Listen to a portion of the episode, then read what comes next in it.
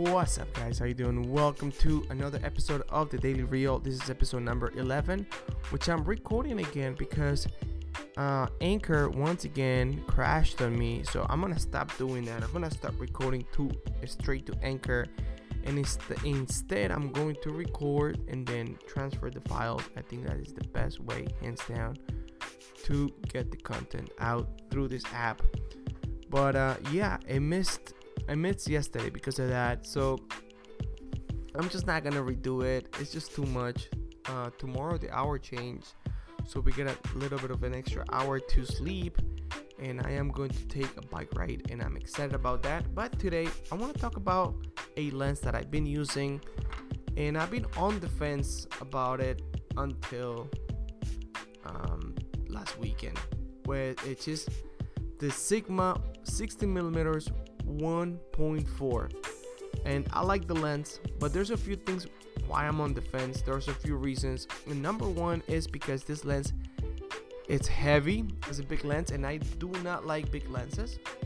And number two is because it's $500 uh, it's like 450 if you're lucky if you're you know if you search around you can get it for 350 300 but you know it's not gonna get much cheaper. So you know i mean it is it's not an expensive lens in you know in terms of like lenses because there are way more expensive lenses.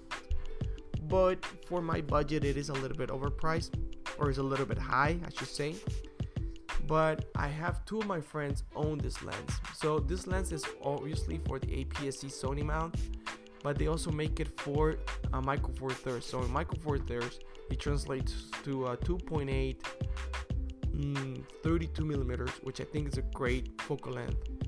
And on APS-C it's a 24 millimeters like 3 point um no like 2.2 which is pretty amazing. And on both micro four thirds and um, APS-C great bokeh great great great. Um, of course better on on APS-C but nonetheless a great gray lens. So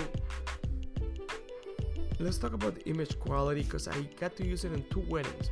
One wedding was an outdoor wedding and um, it was actually pretty nice. I'm sorry, it was an indoor wedding and it was actually pretty nice. It handled really well low light because that 1.4 really really helps. Really really makes a difference. But I also got to use it in uh, outside and just to give you guys a little bit of context of this second wedding, it was so hot and it was so sunny. The sun was straight down, coming straight down. We're in Vegas. The wedding started like at 4, so not a great time sun wise. And I was really worried about the footage. And I have to be honest with you guys, I was so surprised with the image quality because it was just so good. It was just so good. Um, I shot a wedding last year with the Panasonic kit lens, and that that footage it was very similar, very sunny day.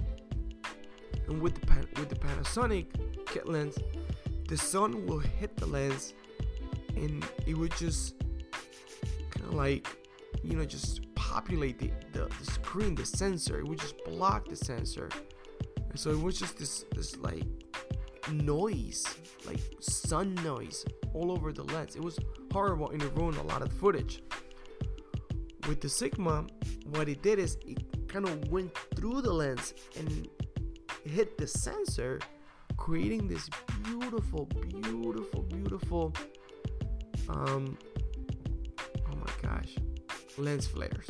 It, they, they just look so good to the point that I, I knew that I was gonna get trouble. I was gonna get in trouble with light, so I got a lot of takes.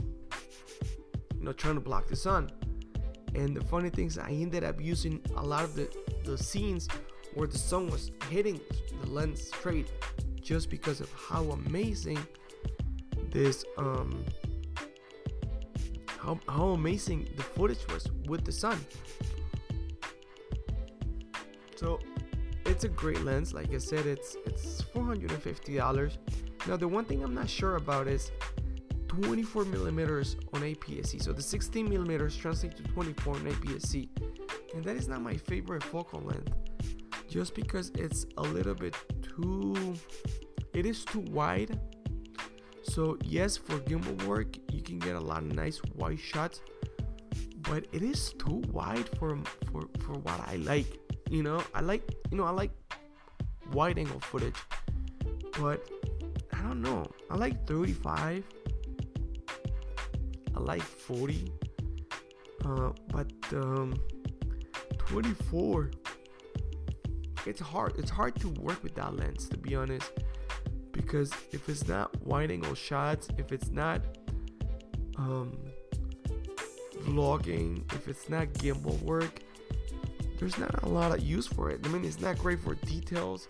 It's not a macro lens. But I mean, I was impressed with the footage. I, I will be making a video about this lens and I will let you guys know. And yeah, I'm gonna stop right there, right here, because as you guys can see, you guys can hear, I'm losing my voice. Oh my gosh. Thank you guys for listening. I just wanted to put this one on because I, I don't want to miss more days.